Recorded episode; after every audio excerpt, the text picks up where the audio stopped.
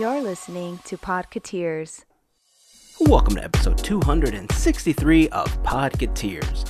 This week we catch up with some news regarding the Main Street Cinema, Disney officially dispelling rumors about the Tiki Room and the Country Bear Jamboree at Disney World, plus Gavin breaks down some of the history of New Orleans Square. We are officially signed up for the CHOC Walk. Since we're getting into this a little later than we anticipated, we're setting a very modest goal to try to raise $500 we're going to be working on some fundraising auctions, so keep an eye out for that on our social media. Just search for Podcateers on Instagram, Facebook, and on Twitter if you're not following us. Obviously, we would love to raise as much as possible, even beyond that $500 goal, since the money is going to help out the children at CHOC. So we would greatly appreciate it if you could repost our link or share it with your family and friends. Or hey, join the team. You know, help us raise money and come walk with us around Disneyland. The CHOC Walk is on Sunday, August 11th. We always have a great time walking together, and of course, it's for an amazing cause. For more information on making a donation, joining the team, or general information about Teamboat Willie, you can go to teamboatwillie.com. Before we start this episode, I want to send a big thanks out to the FGP Squad, our podcast fairy godparents, because it's their monthly support via Patreon that help make these episodes of Podcateers possible. If you like what you hear and would like to help us grow, you can head to podcateers.com slash FGP for more info on how you can join the FGP squad or even provide a one-time donation. Plus, signing up for the monthly contribution also gets you the official Podcast for Godparent button. You're eligible for giveaways and all sorts of other good stuff. Once again, a huge thank you goes out to the FGP squad for their support. And for more info, go to podcateers.com slash FGP. All right, I think that's gonna wrap it for this one. I think it's time to get this podcast rolling. So here we go. This is episode 263 of Podcateers.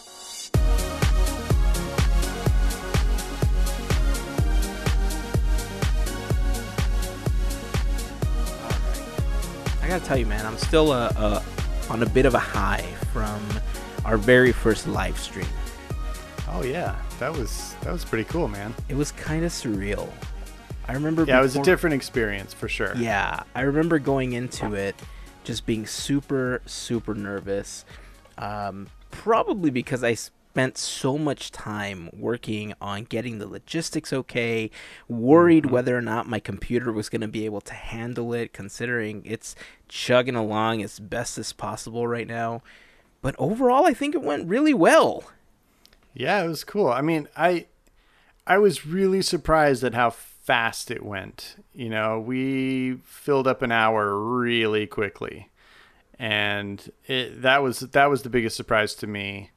But I really liked it. I liked the instant interaction with the listeners. I thought that part of it was really cool. Yeah. So to me that's the best part of it because I think it's probably going to be the most like active engagement we've really ever done on Podcateers, you Yeah. know? Cuz it's hard, you know, on Instagram and Facebook and Twitter like spread out like that. It's hard to, you know, really interact with everybody in a real way. But on that, it's it's live. It's, you know, it's it's happening. It's grooving. It's cool. I like it. Plus, you never know what's going to happen because it's live, Right. right? So Anything could happen. I think that was also, and I think anything did a couple of times. I, I was watching back when that firework went off outside my window, and my face was truly surprised. you look like deer in the headlights, like, oh God, what just happened? it was pretty It priceless. was. I feel like because I'm next to the window here, and I feel like the firework was about 20 feet away from my seat. Like it was really close. Yeah, that is pretty close. And it was pretty loud. But yeah, like Mm-hmm. you said, the hour just flew by. I had uh, just a handful of like starter questions that I thought that we might throw out into Mm-hmm. the chat. The chat reacted really well. Uh, I mean, considering that we only had a couple of little snags in like the transitions and stuff like that, overall, dude, we came out of this with a W. Oh yeah, definitely. Uh, that one was for our first stream. It was really successful. You know, you talked about the graphics. I've seen the graphics, and I've seen the transitions, and you did a freaking fantastic job designing those. Thanks, man. They look sick. Uh, you know, if if we may need to boost the flux capacitor or whatever to get them to, uh, you know, be smooth during live transmission, but we'll get that all figured out. And once we do, people are going to be really impressed because it looks fantastic. Thank you. I mean, if you can make me look sexy on YouTube, you've done a great job. Oh, you do that yourself, buddy.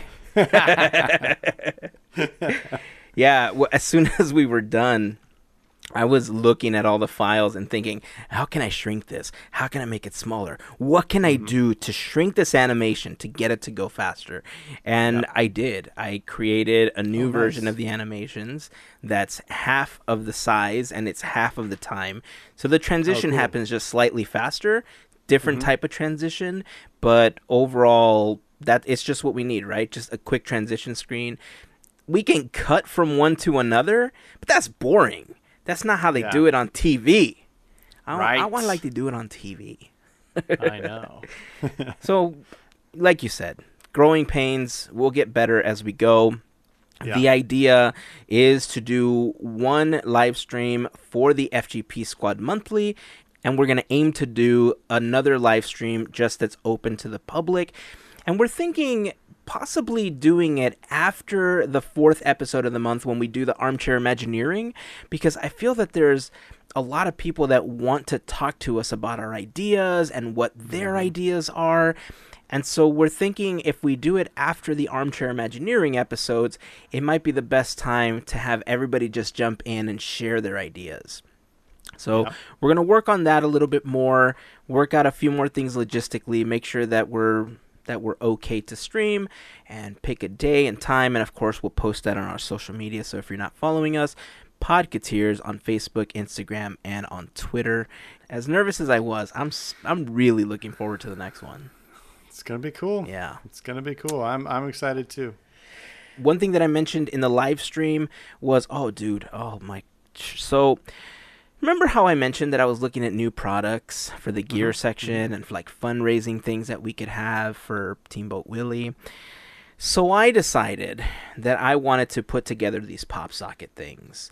And so I Oh, got yes. pricing, you know, how much it would cost to get them made and how much it would cost to print them. And I thought, you know what?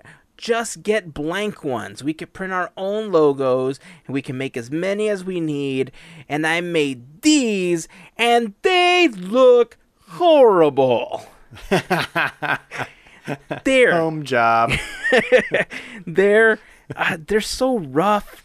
They have the brush strokes on them. You know, I had these really nice prints made so that I, I even got this cool little circle cutter that's exactly the size of the pop socket. Nice. And when I went to to Mod Podge them on, uh, my little foam brush uh, created bubbles. I had a little needle here, sitting there popping bubbles and everything, thinking, "Yeah, this is Oh gonna be great."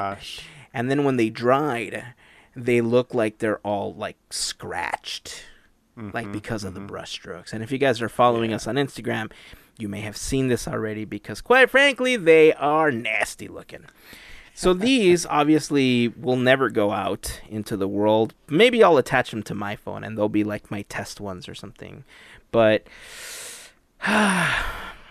I have a newfound respect for crafters because this was way more difficult than I thought it was going to be. That's funny. Was that your first attempt at uh, decoupage? What's decoupage? Dude, bro. Decoupage is the technique that you used where you're basically gluing a paper something onto something else with a brush. Why don't you just call it glue brushing? I didn't make this up. I don't know who invented the term and why it's that, but that's what it's called. And that's that's how Mod Podge gets its name from decoupage. Ah, why you don't say glue brush? glue brush. so is this your first glue brush job? It's it's the first one where I feel that it's counted. because I've used it to gloss up other things, but it wasn't uh, it wasn't ever meant for sale. Like it's stuff that I wanted to preserve and stuff like that. So I mean, if it came out rough, I didn't really care, and I was a lot Yeah. messier doing it before. But in this instance, I really tried. Like I, I'm telling you, I had the little Nice. needle there to pop the bubbles, and I really tried. But maybe it's not the right product for what I'm I want saying to accomplish. have stickers made at the right size and just stick them on, buddy. Yeah, I I I guess I could do that. Yeah, that's all I'm saying. Yeah, I don't know. We'll figure it out. Because I do I do like the idea of having these pop sockets that we can give out to people. But I mean, look, I've already been criticized on Instagram for how crappy they were, so we're just gonna leave it there. All right. all First right. We'll leave attempt. that. We'll leave that alone for here. First attempt has been closed. we'll, we'll figure out the logistics for that later.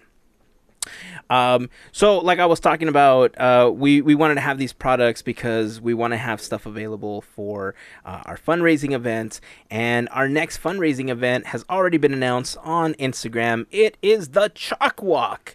Uh, we've done the CHOC Walk for several years now. My wife and I have done this for 12 or 13 years at this point. I, I've lost count, but we've done it a lot. And this is going to be our third year out as Teamboat Willie. Uh, I'm super excited about the opportunity to go out again. We are signing up a little bit later than we had originally planned, really. Uh, so, because of that, we have a very, very modest goal 500 bucks. I think that if we can reach that 500 bucks, you know, we'll be okay. If you want to donate to the team or if you want to walk with us, you can head over to chocwalk.org slash teamboatwillie or you can get a little bit more information about the team and a link to sign up or make a donation to either the team or to any of us by going to teamboatwillie.com. Super easy to remember because it's just like Steamboat Willie, toot toot, but without the S. Dot com. Dot com. Have to change it or because you know. Yeah, you got to do the little run. Yeah, there. I, I got to do yeah. something a little more vibrato yeah. because you know I don't want them to sue us or anything. So you know, Yeah, copyright received. right? I don't want to get that copyright strike when this goes up on YouTube. Oh my god! if they flagged you for that, that's just You'd be surprised what we've been flagged for before. Ridiculous. Uh, so yeah, so chocwalk.org slash teamboat willie. We'd love to have you be a part of the team. The CHOC Walk is happening on Sunday, August 11th at Disneyland. And again, we've had so much fun doing it. We hope you can join us. And if you can't, we'd love if you can offer a donation to help the children of CHOC. In anticipation of the upcoming donations, we just want to thank you all in advance for your support. Oh, dude, did you see that they changed the Main Street Cinema back since we're talking about Disneyland already? yes. Okay. And rightly so. So they we got the news that they changed the cinema back like the day after we recorded the last episode. Mm-hmm, mm-hmm, mm-hmm. And I, I'm I'm a little surprised and yet I'm not surprised that this change happened. You know, I've seen a lot of criticism on Twitter, you know, going in both directions, but I, I didn't see many people posting this, but I did see a couple people say, oh, we finally see Disneyland folding to the pressure. And I, I don't necessarily see it that way. I mm-hmm. see it as, and, and I think this all goes back to Josh D'Amaro because I think he has a really good idea about the pulse of the park and how things should be pres- preserved. And uh, somehow, when mistakes are made, he's quick to try to rectify those mistakes. And I kind of feel like this was his doing. It may not have been, but I feel like it may have been his calling to say, you know what? Let's just change it back. Let's not even deal with this. It should not have been a shop to begin with. Like, what do you think? Well, I think that it um, it further proves, like like we need any further evidence, but uh, you know, Disney is listening to our podcast, and based on the timing of this change, I think clearly they have one or more of us bugged, uh, because they know that we give them the best ideas. Uh, either that or we're prophetic because it just seems like everything we do is copied by Disney. So, still waiting on that check. Seriously, why are we not on their payroll? No, in all seriousness, I think this was a good move. I, you know, I, I don't see it as folding to the pressure. I see it as listening to, like you said, the pulse of the park and the audience response. I think you hit it really, really on the head uh, when you said that, you know, there aren't very many sacred places left in Disneyland that are untouchable. and that was one of the very few pretty much original attractions that had gone unchanged. You know, there's been some minor tweaks, but it's it's basically one of the original spots. Yeah. And it speaks so much to the legacy of the park that, you know, it's it's very special to a lot of people. So I'm I'm glad they reinstated it and I feel like Main Street is right again. Yeah. Yeah, it seems that they they have been doing this a little bit more. And one of the most interesting things that I saw this last week was the fact that they were responding to blogger posts about rumors about the tiki room changing and the country bears going away. And mm-hmm. it's unlike anything I've ever seen before when it comes to Disneyland and the Disney company responding to these types of posts you know, one of the reasons that we've primarily stayed away from rumors, uh, especially reporting on them as fact, is because they're just that. They're rumors. And rumors are sometimes fun to speculate over because, you know, it might spark some ideas in what we would like to see or what might be coming. It's just basically inspiration, like for us, for like armchair imagineering, for instance, right? Mm-hmm, mm-hmm. But part of the reason we've always stayed away from reporting on those rumors is because you just never know where the source is. You don't know how valid it is. And we tend to report things once Disneyland reports on it because that's when we know that it's fact. But it was very interesting to see them respond to these posts, but not just respond to them, leave the comments that were calling out the websites that were reporting on this. I thought that was hmm. a really interesting approach at fighting yeah. back at these rumors. I, am going to show a lot of social media ignorance here because I I don't read the text on Instagram like ever.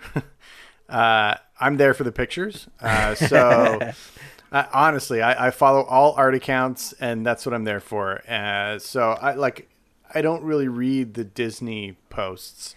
Um, so it, I mean, what is so different about that approach? Do they usually just ignore it? First of all, to comment on what you just said about Instagram, as it should be, because that's what Instagram should be about the pictures. Just right. saying these posts actually were on the Disney blog. Oh, the Disney Parks blog? The Disney Parks blog, yeah. Oh, okay. And that's actually part of why it's so interesting that they took this approach because m- most of the time Disney will ignore the rumor mill, right? Mm-hmm. They'll they'll just kind of let it happen and they really never step in. Sometimes they'll make an announcement that's correlated to those rumors uh, to squash them, but they never indirectly, directly call these people out. Okay, yeah. When comments are approved on the site, they're usually not approved to include calling people out right? And some okay. of these posts were directly calling out the sites where these rumors began. Now, I can't uh. speak for where they got their information. Obviously, I don't know who their source is, and I'm not here to bash those websites. I'm just here saying that it was an interesting approach as how the Disney blog approached these particular scenarios, talking about the Tiki Room getting this overhaul and that the Country Bears were going to go away. It's unlike them to do it. I, I honestly don't know what to think about this. yeah. Do you think it, it's different between Disneyland and Disney World? Because these rumors were about Disney World, right? Yeah, but the Disney blog covers both parks. I know, but I, I wonder if approval is different for each resource resort. Oh, sorry. Oh, interesting. You know what I mean? Like if who did you talk about before? Josh Josh D'Amaro? tomorrow if he approves Disneyland stuff or his team, and then whoever runs Disney World approves their stuff. You know what I mean? Interesting. Or if it's just whoever's above all of them. You know, I, I don't know what drives that engine. Uh, well, like I think above all of them is Bob Chapek. Sure, sure. So that makes sense. Yeah, I, I mean, know, it, man. There may be a new kind of sensitivity because of the fairly vast changes that they've done both at the Disneyland Resort and Walt Disney World over the last three or four years. You know, with um, complete annihilations of lands like A Bug's Land, um, with complete overhauls of parks like Hollywood Studios, which is basically being completely rebranded almost. Yeah. Um, and even uh, again at Disneyland with the uh, abbreviation of the Rivers of America and the um, you know the getting rid of Big Thunder Ranch, I can understand how they would want to quell some rumors about oh well they're not afraid to tear down anything Yeah. you know and if if we think that this area might be an area for expansion then bye bye Country Bears, and so I can see why they would want to maybe kind of quiet some of those fears right now because they have made a lot of fairly broad sweeping changes over the last couple years. Yeah. No, I can see that. I can see that. Yeah, I, it was it was uncommon for you to see something like that. And I think that we might see a little bit more of this, especially now that D23 is coming up, because obviously, one of the biggest problems with the internet is that, you know, when things leak, most of the time people have all the information out before the convention happens, or before the presentation happens, or before the movie gets released. And, you know, we talked about this before uh, Endgame came out. You know, I did my best to stay off of all the sites that I frequent because most of them were posting all these rumors about what was possibly going to happen and possible spoilers. And I wanted to go into it as clean as possible. I wanted to make sure that I enjoyed the film. I, I stayed away from all those rumors. And yeah, maybe that's why they're they're kind of you know striking back. But I don't know. Uh, I i- it's a good way to protect the things that they're doing, but you know I guess we'll see as as more of these things come out because rumors are never going to go away. Right. You hear from somebody or you kind of hear a conversation happening somewhere else and especially when you're walking around the park there's always people walking around that develop the park and things that cast members hear in the background but like I said that's why we've always tended to stay away from the rumors themselves Right. and usually tend to talk about things once the Disneyland blog posts it because then we know it's actually legit. And whenever we have talked about rumors, we do it, you know, just kind of like a hey, how would you like to see this type thing. Yeah. So, um, speaking of something that's not a rumor, and since we're talking about the expo, the Simpsons are going to D23. Oh my gosh, Springfield and Anaheim. What? Dude, have they made any other announcements that any other Fox properties are going to be there? Uh, not that I've seen, but they may have. Uh, I saw that one. Um, I actually just saw it today. It was an email from a couple days ago, but uh, that is, you know, when they bought Fox, I knew that The Simpsons were going to be a major player because they're as iconic as anything. But having them at D23, it's a little it might be a little too soon, you know? Right? It might be it's going to be a little jarring. Uh, I don't know what to expect. I really don't. I, I love The Simpsons. I'm a huge fan. You know, I remember very, very clearly uh, the day that they debuted on with their own show on television. You know, after they had their little run on the Tracey Ullman show, uh, and you know, it was big news. It was like the South Park of its day. You know, it was edgy. It was experimental. It was primetime cartoons that hadn't been a thing since the '60s, and man, they they're still kicking, and they're just a worldwide phenomenon. And so, as a cartoon entity, do I kind of secretly love that they're now part of the Disney pantheon? Yeah, of course, because they're they're cartoon royalty to me. And what better place to be than under the what is now giant Disney umbrella? But yeah, it's it's kind of weird. Yeah. I'm not gonna lie. Oh, by the way, I was able to move the stuff around for myself to go to D23, Uh-huh. except that I only had a ticket for Friday Uh-huh. because I wanted to make sure that I didn't miss the, The Legends. Yeah. Uh, and they're sold out for Saturday. Oh, so I'm only Sunday? going Friday and Sunday again. oh, okay, Friday and Sunday. Oh man. All right. Well, I'll be there on Saturday uh, to uh, try and gather up as much expo-ness as possible. Awesome. Well, if anybody has an extra ticket that they're willing to give to me or sell to me so that I can go on Saturday. Let me know. Oh, Send me a. DM because I do want to go now, especially now that I've arranged all that other stuff. I, I feel Mm-hmm. like, all right, I got the win on that one. Oh no, it's sold out. You can at least come, hang out in the Esplanade, get some food trucks. I could be total creeper status, but maybe I could just be a part of somebody's large costume. And I There could like go. sneak in. I'll be like a trash can. and I'll just very go. slowly wheel it into the convention center. Amazing. Because that's always worked out, right? Heck yeah. Oh, uh, one last thing that I wanted to talk about before we move on to today's topic. I'm really excited about it. Today, Gavin's going to be telling us about New Orleans Square. But one, have you seen or continue to see how empty the park has been since Galaxy's Edge opened?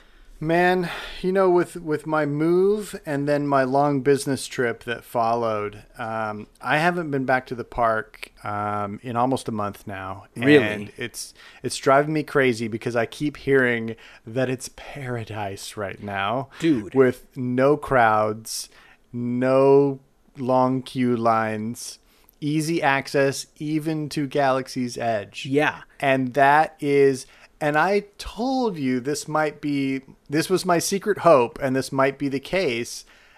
I think people are afraid. Yeah. They were afraid that it was going to be such a mob scene that they're staying away.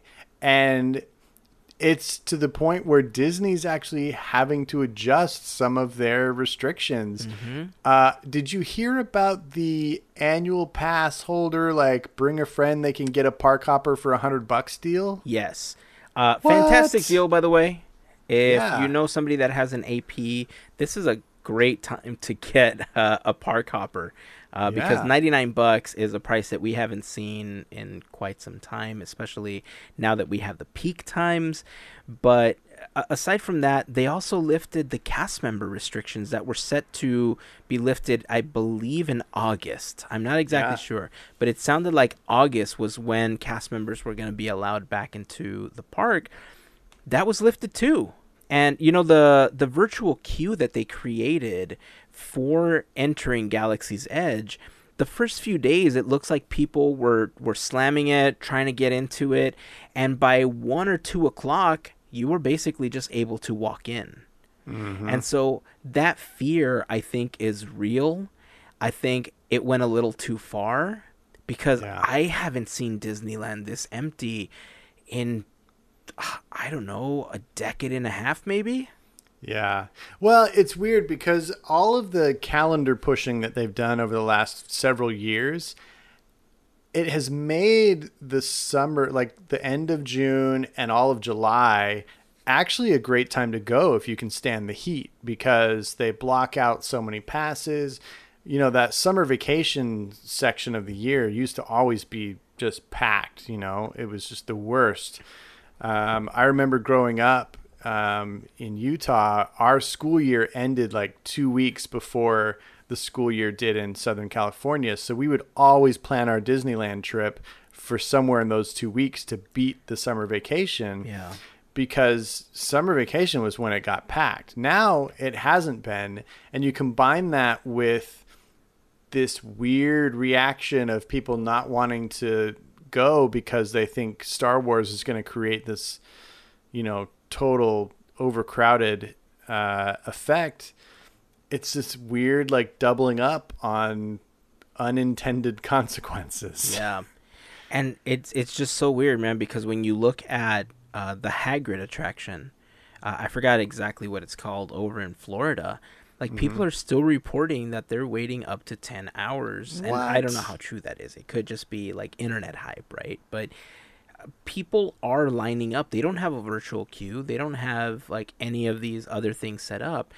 It's just a really great attraction and Yeah. I'm I'm confused about what's happening because I think the Millennium Falcon attraction is good, eh, you know, and I think the land is absolutely gorgeous. But like you said, the scare tactics may have worked a little too well. Yeah, that's it's crazy. It really is crazy. You'd think that it would only last for like a week, and then everybody would be like, "Hey, Californians, it's not crowded because nobody's showing up, and then everybody would go like, "Oh, cool, let's show up," and then it would be crowded, right? Yeah. But it persists for some reason. I get Yeah. everybody's like waiting for the other shoe to drop or something. Yeah. I'm just waiting for some freaking time I can go to the park. i kind of feel the same. I feel you the same. And I hope I can make it with all these five minute queues intact. Right? Because it'll be super nice. Yeah, and like Peter Pan is on. only a two hour wait now, Yeah. It's the shortest it's ever been. Ever. right? yeah. uh, well, if any of you have had a chance to go to the park, I mean, look, because we haven't been there to see it in person, we really are only seeing that side of the coin. So, quite possibly, a lot of the people that are going, maybe they're going so early in the morning that the crowds haven't gotten there. Maybe people are waiting for the sun to go down so that it's not so hot walking around.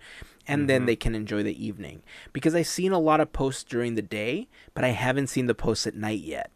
And I think Yeah. that's what I want to see. I want to see how many people are going like 3, 4 p.m. because I have seen the Disneyland Twitter account uh, post that Mickey and Friends is full. Obviously, that doesn't mean much because they like to close it when full floors are open. Yeah. But they tend to do it when they know they're going to have a bigger crowd at a specific time. Mm-hmm. So yeah, I would love to see the posts of people at night to see what the contrast is because I just it's just baffling to me how these Yeah. these crowd levels have remained so low and something that's made me a little angry is why are people taking the sporks from Galaxy's Edge? This is why we can't have nice things because people take them and post them on eBay. So uh, I don't know what these sporks are. The, Oh, are they metal dude. sporks? They are metal sporks that don't Uh-huh. have the prongs on the front. They're slightly askew to the left. So it's like a, a metal like alien spork.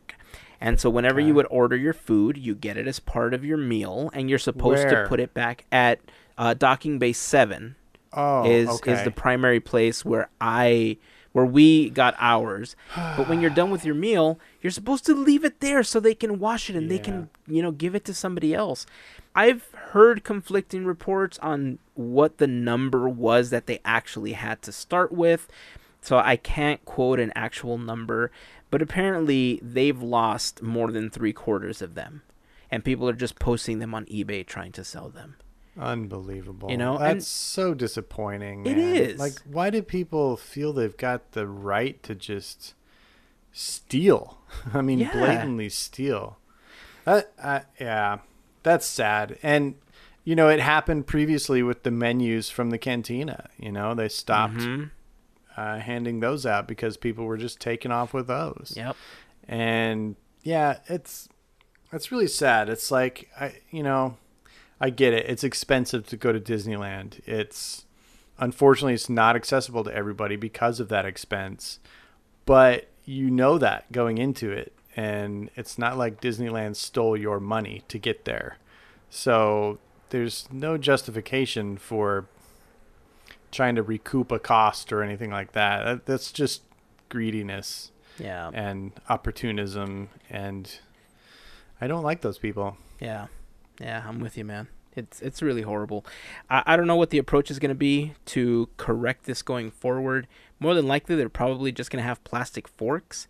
Uh, I don't. I haven't been there to know, but I know that they have stopped passing out the regular metal sporks now. And Yeah. that's disappointing because I feel like I only had a chance to use them once. And had I known that, I would have at least taken a damn picture with my food and the spork. Well, I never even saw them. I don't even know what they look like. Oh no! And I probably never Just will at Check this eBay. point. You'll see tons of what they look Ugh, like. eBay's the worst. it's uh, just just sto- I feel like it's a black market. It's all just stolen goods. It's Hondo's black market, oh my gosh. dude. Don't It's- try and make it magical. It's Hondo. I'm not trying to make it magical. I'm very disappointed about it. As a matter of yeah, fact. Yeah, it's it's really unbelievable. Yeah. Anyway, uh, enough talking about that. Before we continue and we move on to our main topic, uh, I do want to remind you that this episode, like many others, is brought to you by the generosity of the FGP Squad, our podcast fairy godparents, because it's their support via Patreon that help make these episodes possible. So, first of all, we just want to send a huge thank you to the FGP Squad, as always, for their support. If you want a little bit more information on how you can become part of the FGP squad, you can head over to podcateers.com slash FGP. You'll learn a little bit about what it is, how it started, and then there's a link for you to make a one-time donation via Patreon or to sign up on a monthly basis to help support the podcast. So if you like what you hear, that's a really great way to help us grow. And of course, again, to everyone on the FGP squad, a huge thank you goes out to you for your support. Yep. Super thanks. All right, man. Are you ready? I'm ready. Because I'm ready to hear about Nolans Square. Am I supposed Sweet. to say it like that? Because I've always heard conflicting. It's Nolans. That's that I'm I'm saying it wrong, and I'm always afraid that I'm saying it wrong. Uh, you were close enough, man. All right, that's good. Uh, and I- and I can I can vouch for that because my mom is from Louisiana. So Oh, right on. Okay, Yeah. well, then Tiana and hopefully your mom would be proud that I got that close. cool, cool, cool. All right, so let's do this thing. All right. Well, as Hazen said, today we're going to talk a little bit about my favorite land, New Orleans Square. Whoop whoop. Woo woo. so, New Orleans Square uh, is, is very, very different than any other land at Disneyland. It was actually the first permanent land added to Disneyland since its opening day, and it's been followed by Bear Country slash Critter Country, Mickey's Toontown, and of course, Star Wars Galaxy's Edge.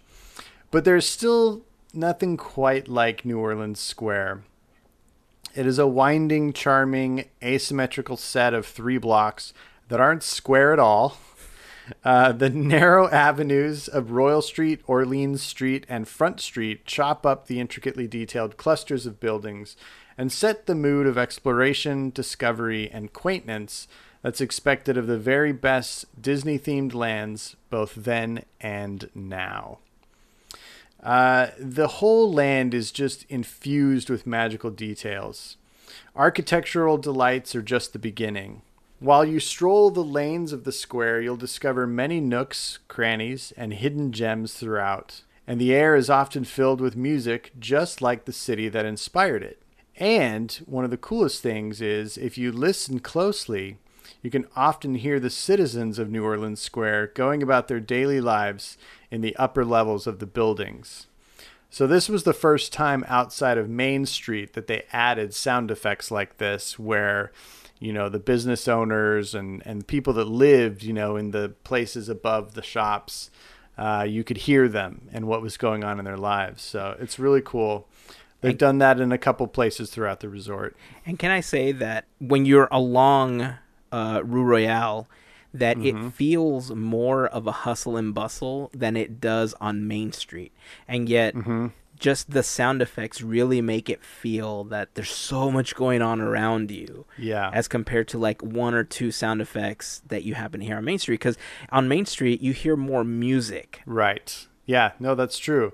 And a part of that is heightened by the narrowness of those streets in New Orleans Square. Yeah, you know, it kind of yeah. has that tight, like I'm really cruising down a narrow lane with lots going on, like street vendors and artisans, and you can hear things going on above. And if you're lucky, you can hear some jazz music playing. And yeah, it's it's a it's a feast for the eyes and ears everywhere you go, and sometimes the nose, And the nose, yeah. uh, and actually the belly too, because there's lots of restaurants there. Mm, delicious. Yeah. Uh, one of my favorite details is that of the ship sails, which you can see high above the roofline of the buildings at the back of the land.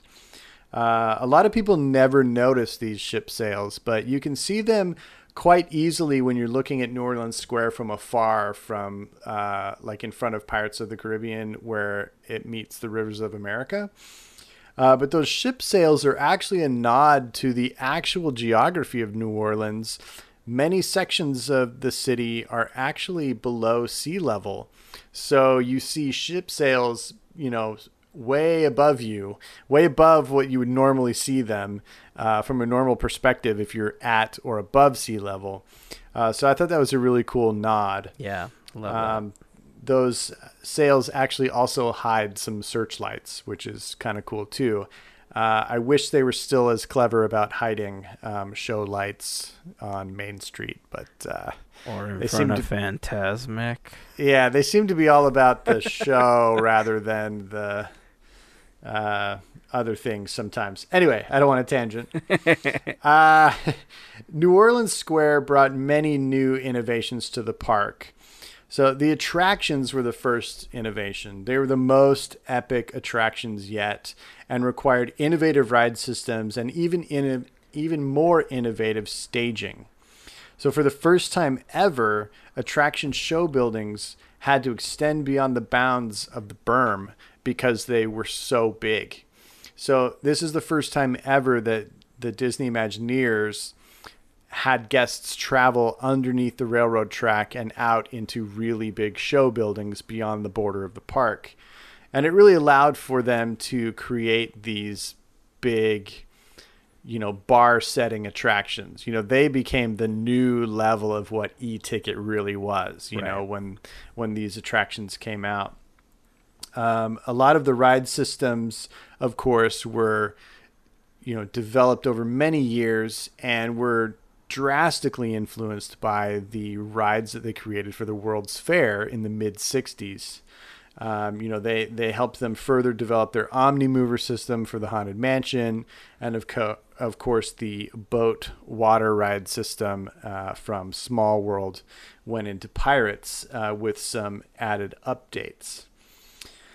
Uh, and really, those two attractions, for my money, have set the standard for themed attractions around the world for five decades now.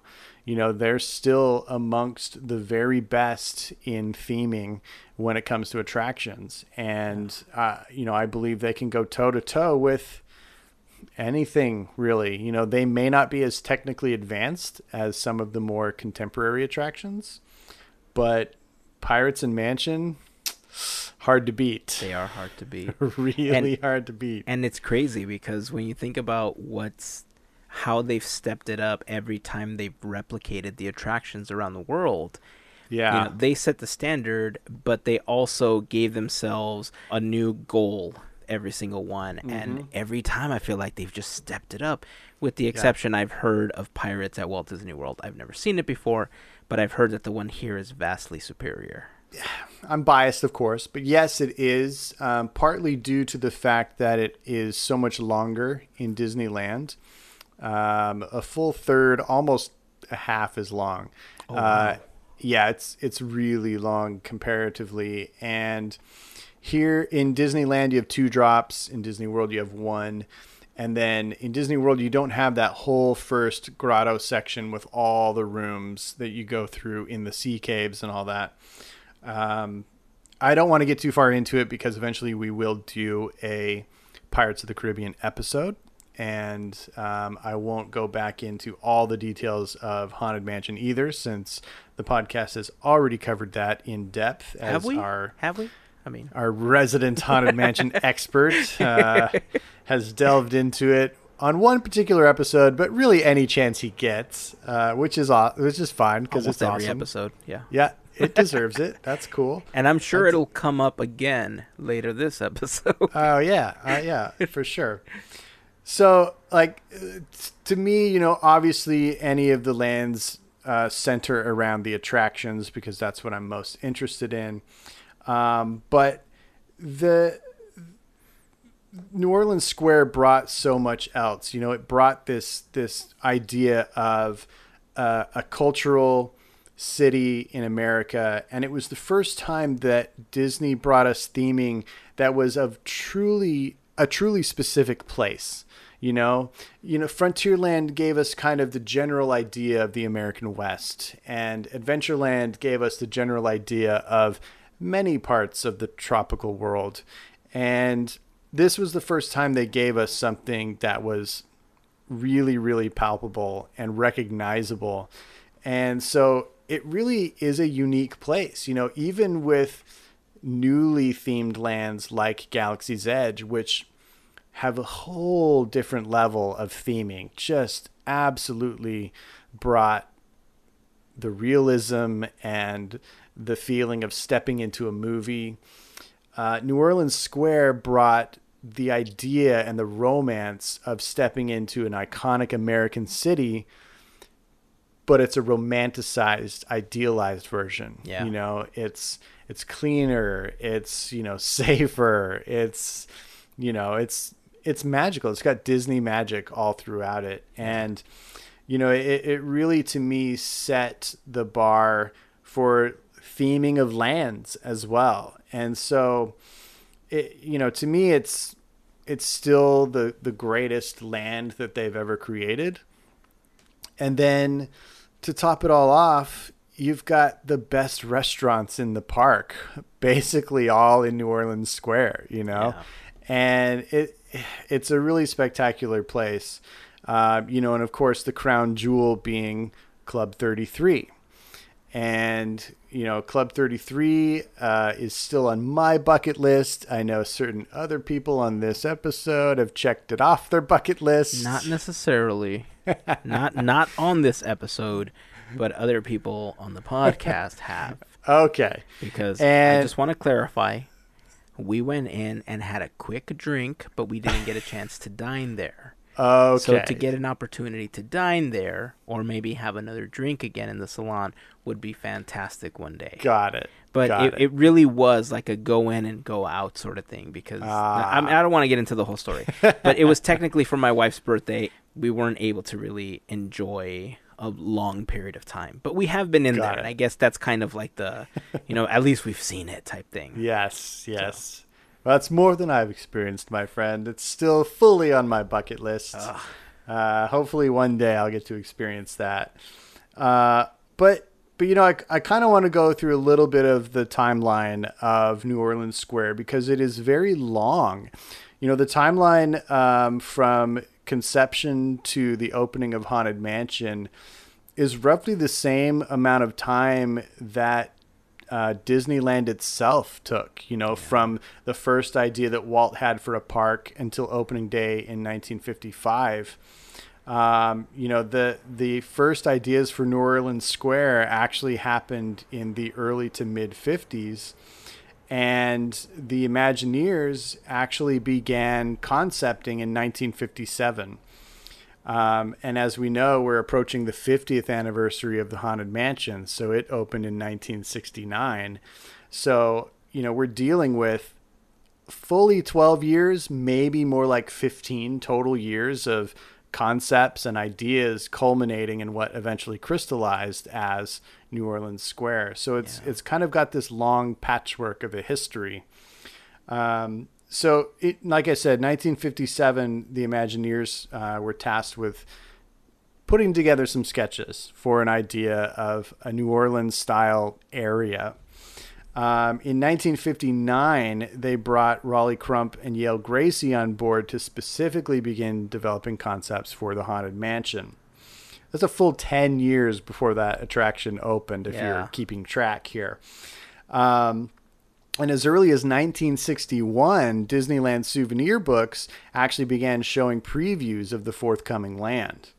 Uh, so they were like, they were super jumping the gun, but they were ready to announce. You know, Walt was really excited about it. The Imagineers were excited about it. At least they were Um, dedicated to bringing the land, right? Yeah, absolutely. Um, in the following year, 1962, the scaffolding on the exterior of the Haunted Mansion uh, was finally removed uh, so that people could see the facade of the Haunted Mansion.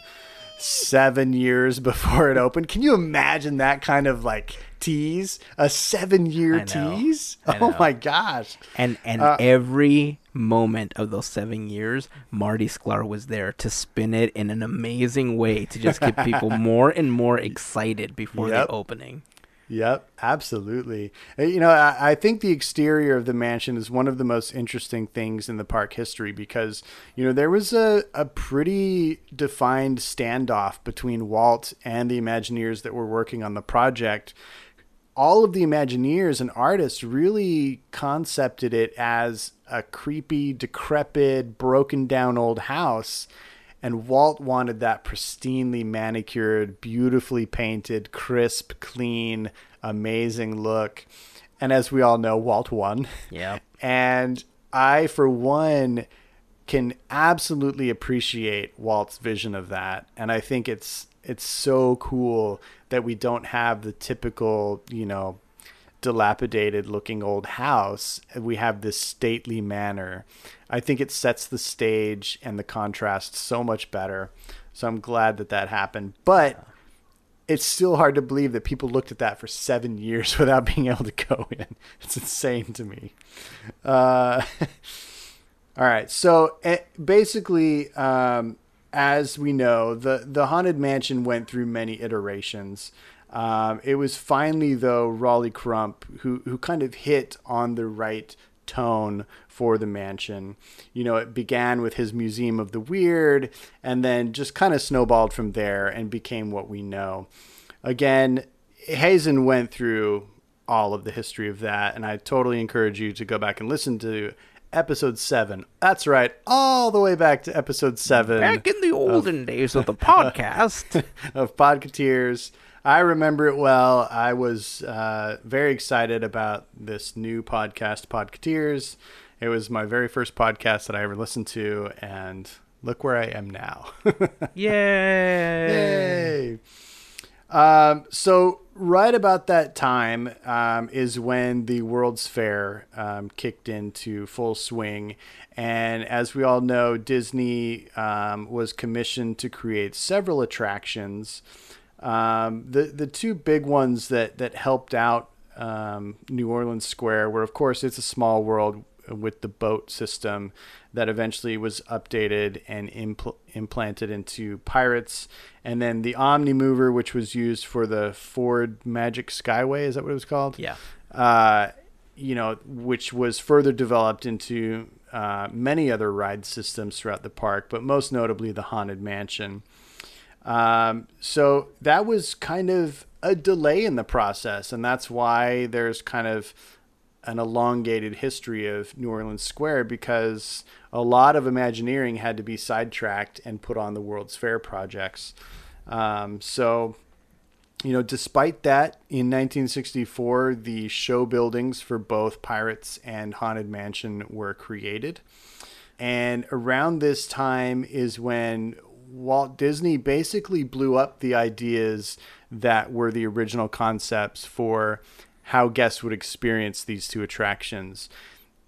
Basically, both attractions were originally conceived as walkthroughs. You know, the Pirates one being more of a wax museum type uh, attraction where you would walk through and see tableaus and scenes of pirate life and um, and whatnot. Waggery. to to invent a word. Hashtag scallywaggery.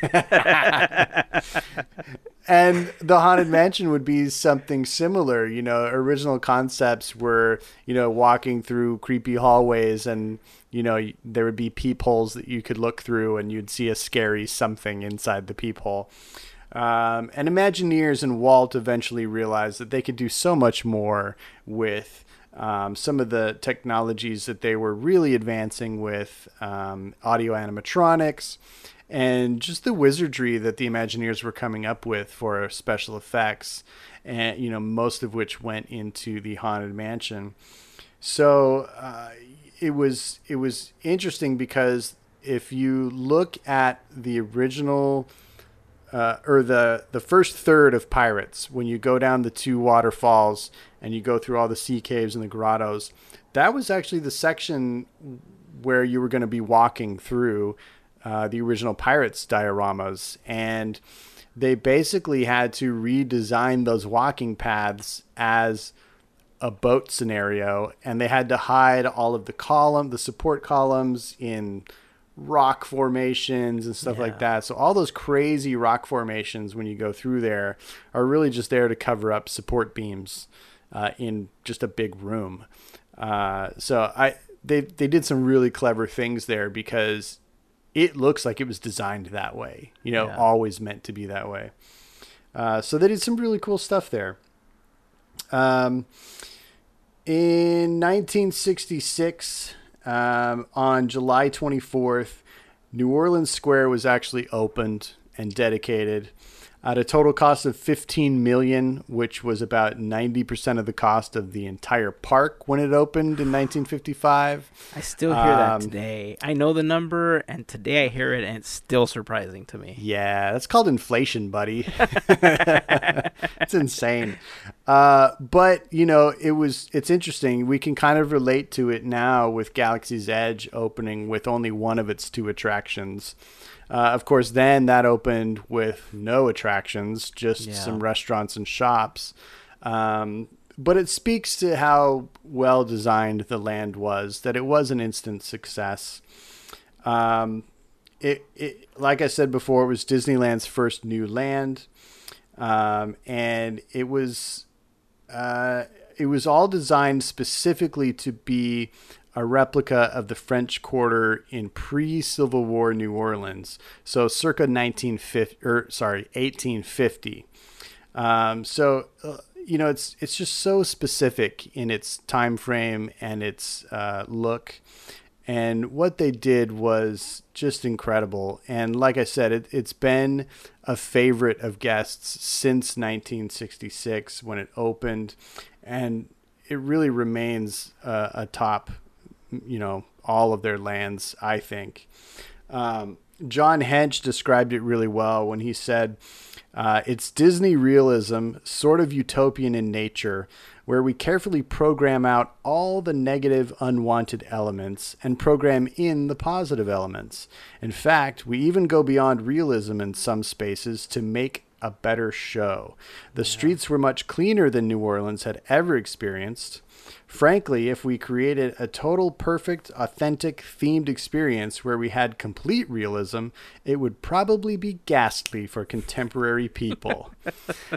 and I love that honesty. And you know, there one of the legendary things that happened is that during the dedication ceremony, um, you know, Walt, uh, his VIP guest was the current mayor of New Orleans, and Walt famously on record.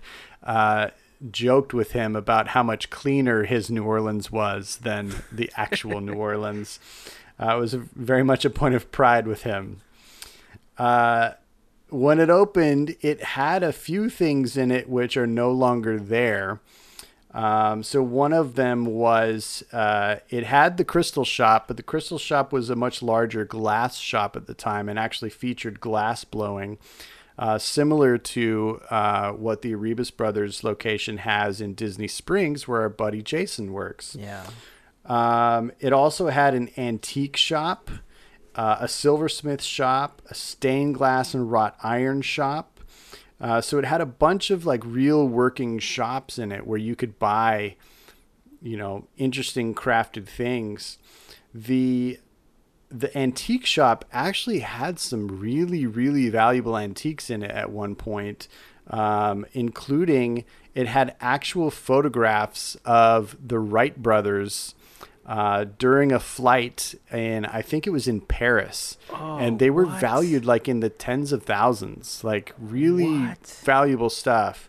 Yeah, they had a bunch of stuff there. I mean, it was a real antique store. That's and cool. yeah, and Walt and Lillian had amassed a bunch of it, and you know, it. I don't know how they populated the whole thing, but it was, it was actual antiques, It was all from Walt's garage. right? Yeah.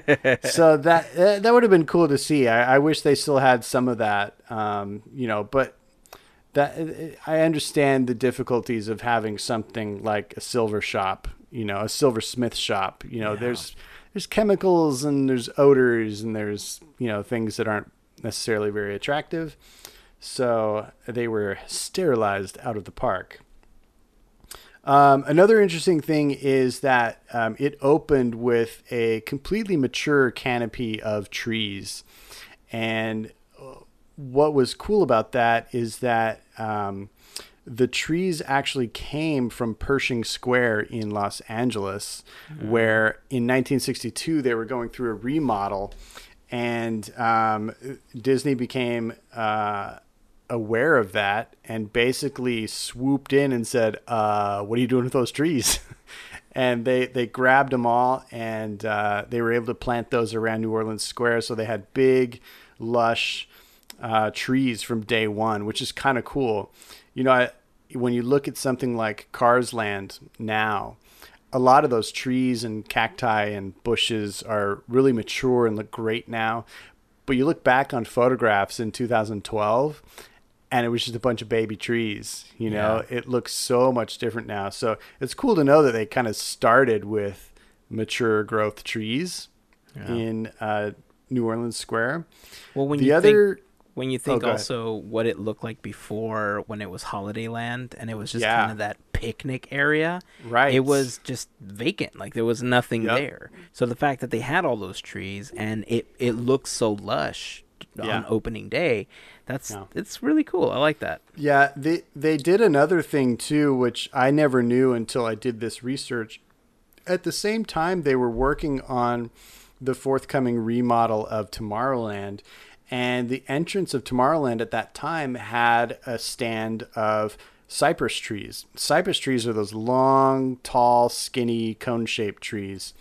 Well, those are the ones that they moved to the side of the haunted mansion that divides it between uh, New Orleans Square and and what is now Splash Mountain. I that row of cypress trees. Yeah, they were from Tomorrowland's entrance, cool, and they were moved in uh, the mid '60s. Nice. Yeah, I thought that was really cool. So, time goes by, uh, almost a year goes by after the opening, and finally, Pirates of the Caribbean opens in March of 1967. And then a month later, Club 33 finally opens. And then finally, in 1969, we're, we're coming up on it. It's coming up soon, the 50th anniversary. Uh, August 9th, 1969, the Haunted Mansion finally opened. And for the most part, except for a few shops and, and some restaurant rethemings, it's stayed mostly intact. You know, it's it's been fairly untouched. You know, the attractions have been partially plussed here and there, and I, I think most of those plussings have been really good. Uh, I, I enjoy pretty much all of them. Uh, you know, the, the one thing that, that many people just don't get to see and may never get to see is Club 33. Um, you know, I, I'm not going to step on the toes of the next episode, but, uh, you know, it, it is one of the most interesting things that I've ever known of in my life. Uh, it's it's a crazy exclusive place that exists in one of the most public iconic places ever. Yeah. So it's it's this weird juxtaposition um, and and I'm I'm fascinated by it. Uh, I've always wanted to go and uh, I I'm pretty sure one day I'll get to go and experience it and I look forward to that day. But you know, in, in my final thoughts are just that New Orleans Square still feels explorable to this day to me. Yeah. I still every once in a while get the urge to just stroll around and make sure I see all the nooks and crannies because you know, little things here and there change from time to time and little window displays and you know, things in the shops change and it just feels like you can walk around in there and spend a whole day really, you know, you can have meals there. You can sit and listen to jazz music on the on the um, uh, Esplanade. You can you know ride attractions. You can get a caricature done. You can shop. There's just so much going on in that little land that it, it feels explorable. You know, I I, I kind of had the same feeling when we went to Galaxy's Edge that I could come back here and explore many many times. yeah. And as many times as I've been to New Orleans Square, I still feel like that sometimes, you know, like, oh, I haven't gone down, you know, Orleans Street in a while. Let me let me check that out again, you know, and just, just see what it feels like. It it it really is spectacular. And it's going to be hard for it to to be beat in my book. Yeah, absolutely. There's so much about New Orleans Square that feels newly repeatable.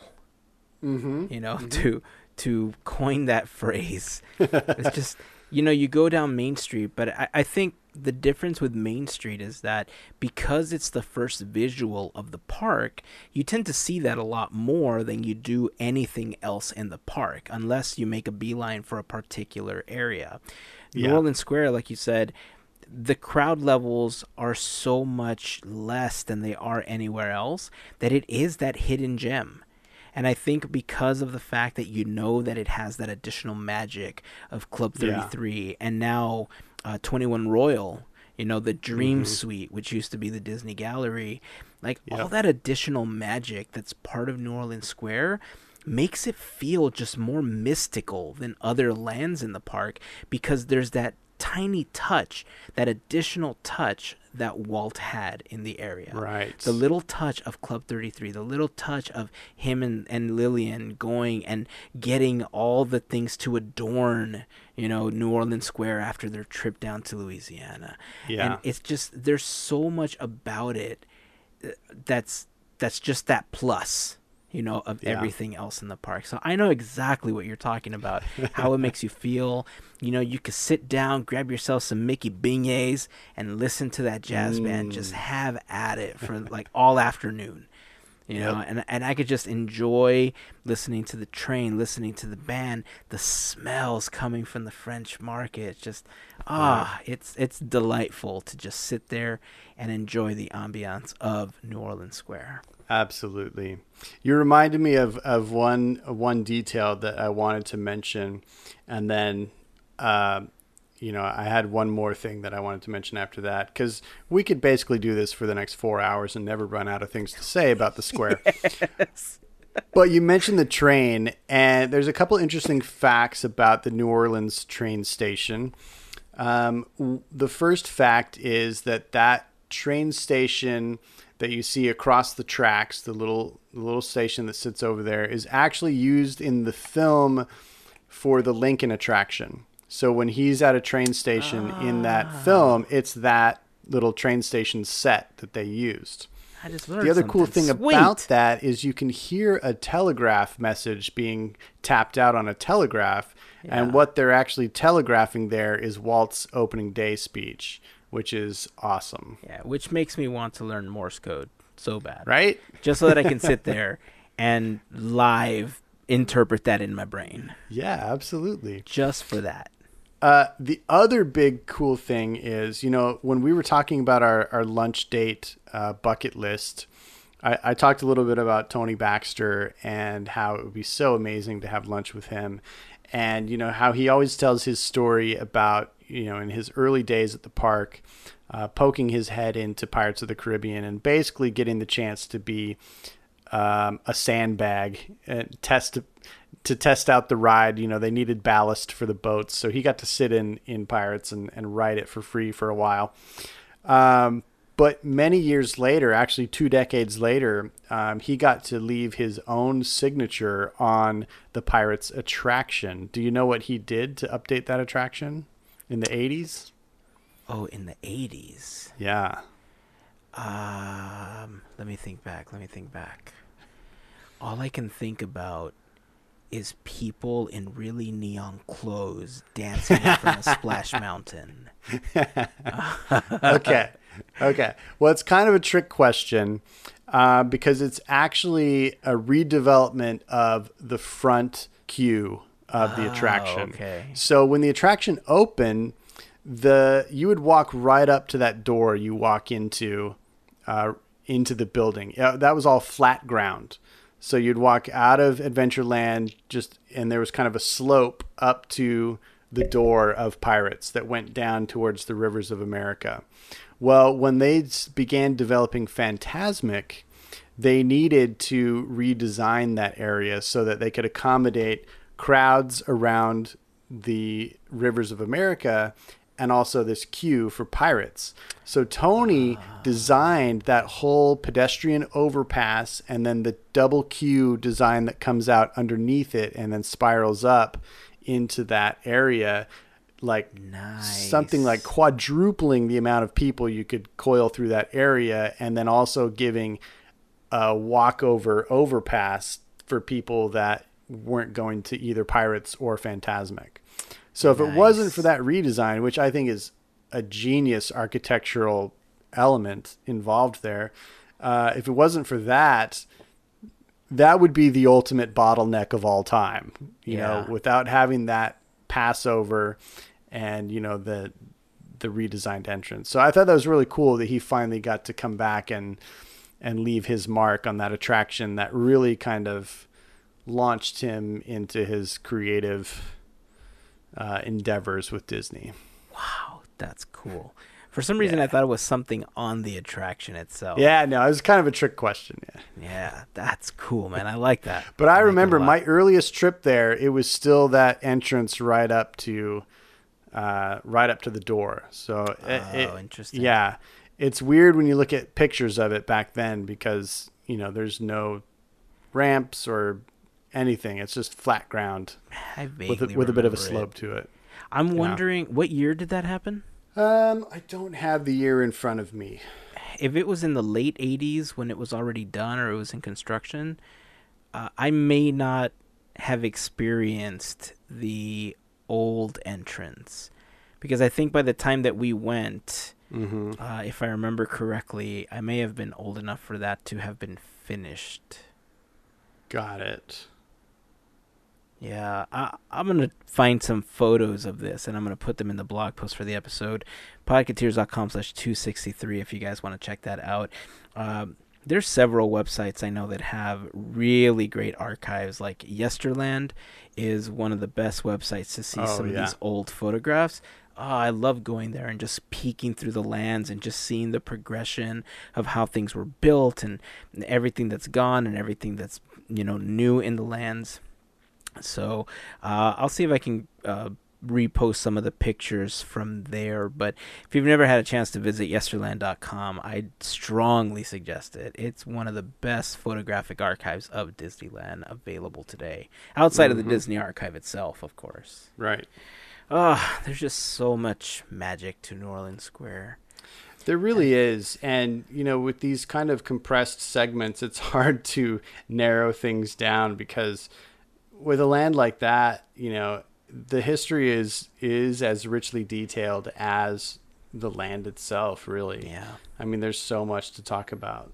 I mean, we didn't even talk about the Blue Bayou, which is the coolest restaurant within an attraction like ever. It's so cool.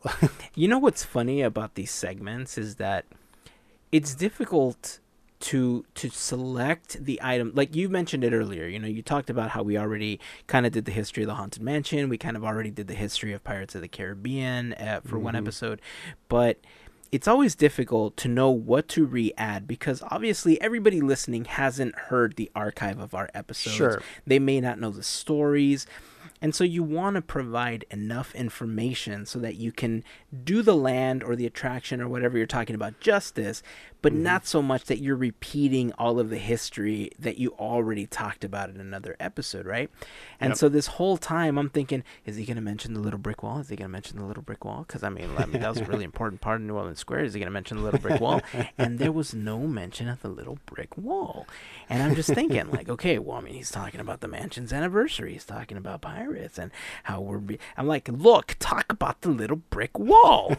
and so, overall, uh, there is some, but I remember talking about that brick wall when we talked about it in the Pirates episode. So I don't want to get too far into it, but if you guys know what I'm briefly talking about, there's a segment of walkway in between the rivers of America and the upper portion of New Orleans Square, and there's a tiny brick wall with a year that says like 1793, if I'm not mistaken. Is it 1793? Uh, Something like that. something that sounds like that. right. I don't yeah. remember the exact year, but there's this like little brick wall that's like it doesn't look like it's a part of it. It looks like it was just haphazardly, you know, bricked up. And that was supposed to be a connecting tunnel between Tom Sawyer Island and the Pirates of the Caribbean attraction and Haunted Mansion when it was meant to be a walkthrough.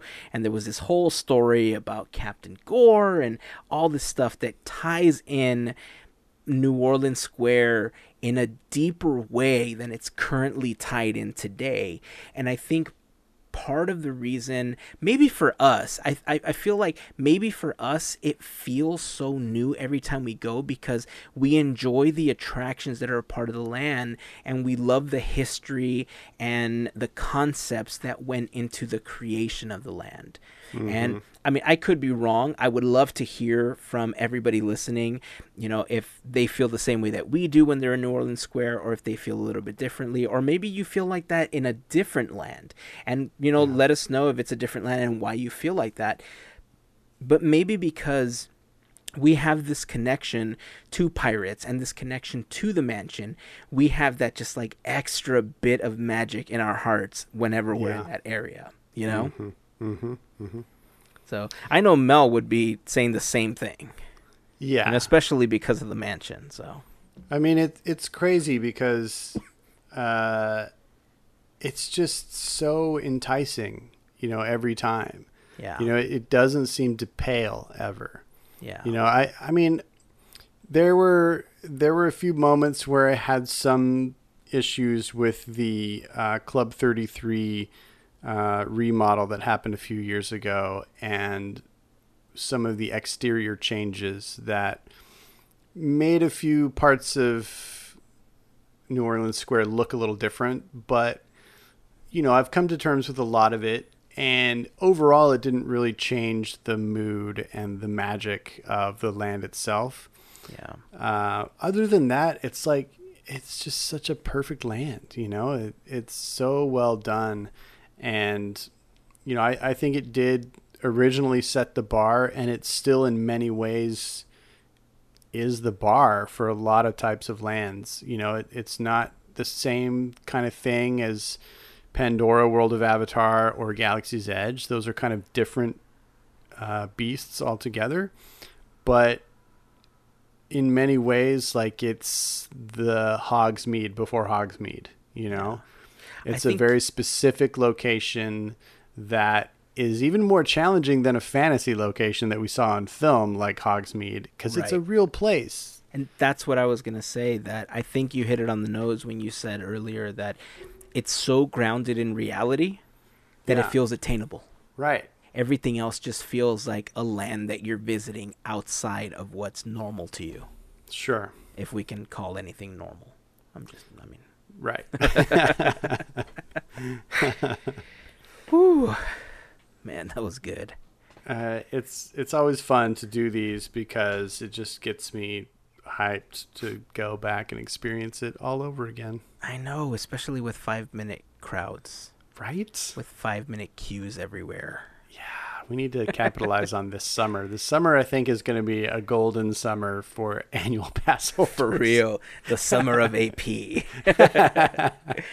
um, you know, I was really hoping that for the for the anniversary of the mansion, uh, they would bring back something special to mm. the haunted mansion. They would somehow make space. You know, we saw it happen with the Return of the Hatbox Ghost for Disneyland's 60th anniversary.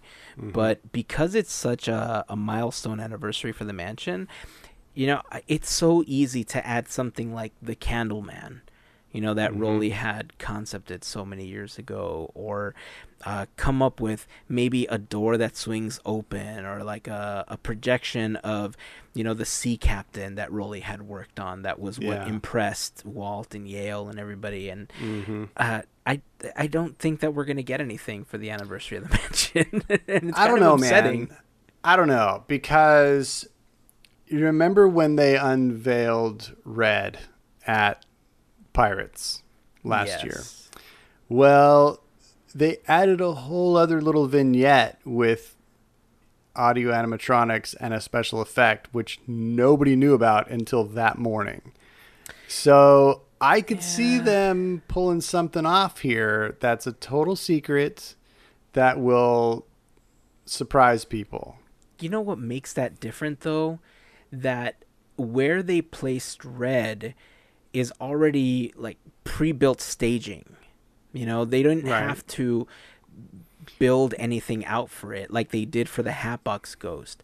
And because of how the mansion is built, I feel like they would have had to board something up in order to make something like that happen already.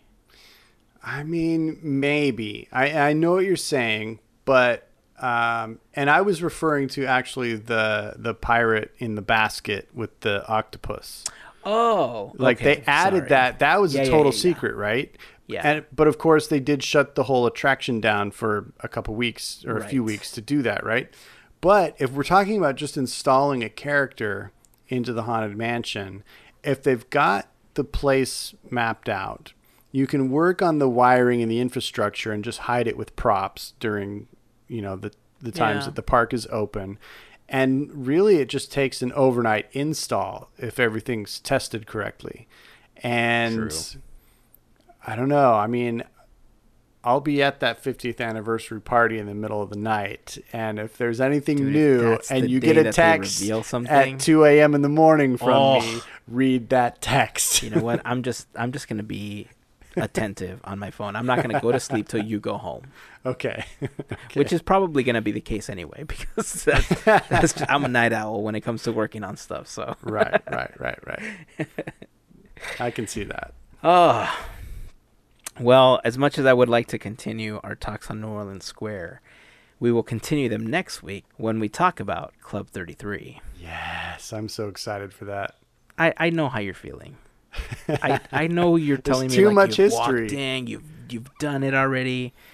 But just know that if I had the ability to take us into Club 33, you'd be on my on my list of friends that I would take in with me. I appreciate that, man. Yeah. Back at you. All right. Well, thank you. All right. Well, before we close up the episode, uh, I, like I said earlier, we'd love to hear your thoughts. You know, on how New Orleans Square makes you feel. Is it one of those places where you just like to go and sit down and enjoy a relaxing afternoon while you listen to some music and some beignets? Uh, maybe a gumbo, a bread bowl. Ooh, Who knows? Who knows? Maybe you like uh, the Monte Cristo, which surprisingly enough, I wasn't able to finish because it's just so rich. I You- took the challenge and I didn't believe VJ and I just didn't finish it. It's So, insane, man. I'm just saying, but it's so tasty. yep. I want one now. They're so delicious. tasty. It's a four person sandwich. It's for real, but it's so good. It's so good. Uh, so yeah, we'd love to hear your thoughts, and if there's absolutely another land that you like to frequent that makes you feel the same, we'd love to hear that too. So join the conversation over on Facebook, Instagram, or on Twitter. Just search for Podcateers and let us know which land you prefer. Um, one quick announcement before we close up the podcast for today. Uh, as you guys noticed, Melissa's not here today. And, you know, I contemplated talking about this earlier in the podcast, but Melissa is actually going to be taking a short hiatus from the podcast. Uh, she, if you follow her on Instagram, she posted that her mother has been very ill, and so she's going to be staying with her for some time to help her, you know, through this. And so, uh, you know, we all talked about it, and Mel, you have our 125% support all the way through this. So just know that we're here for you. Uh, the listeners are here for you. And, you know, whatever you want to throw out into the universe, whether it's positive thoughts or prayers or pixie dust or whatever you want, uh, we are throwing all of that out towards you and your mom and your family while you stay with her as she gets better just wanted to make that announcement in case you're wondering and in case you don't hear Mel in, in some upcoming episodes. But uh, uh, the good news is that she will be very active on social media. She's one of our primary posters to Instagram, Facebook, and everything. She does an amazing job with that. So if you want to connect with her, obviously that's going to be the best way to do it. Uh, so I just wanted to throw that out there just in case anybody was wondering going forward. Uh, Gavin and I will be uh, primarily taking the helm as co hosts until Mel is able to come back or until AJ or VJ come back. But in the meantime, we're going to be working on getting other hosts. maybe even some surprise guest hosts that you thought wouldn't be on the podcast. And uh, if we can make that happen, I think it's going to be super fun. so, all right. Anything else before we close up shop for today, Gavin? Uh, no, I'm I'm just ready to go have some beignets and some pommes frites and some gumbo and ride pirates until I and can't a stand it. Cristo. Mm. All that cheesy goodness. oh my god. All right. That's going to wrap it up. So until next time, keep dreaming, keep moving forward, and always remember to pass on the magic. Have a great week, everyone. Made you look.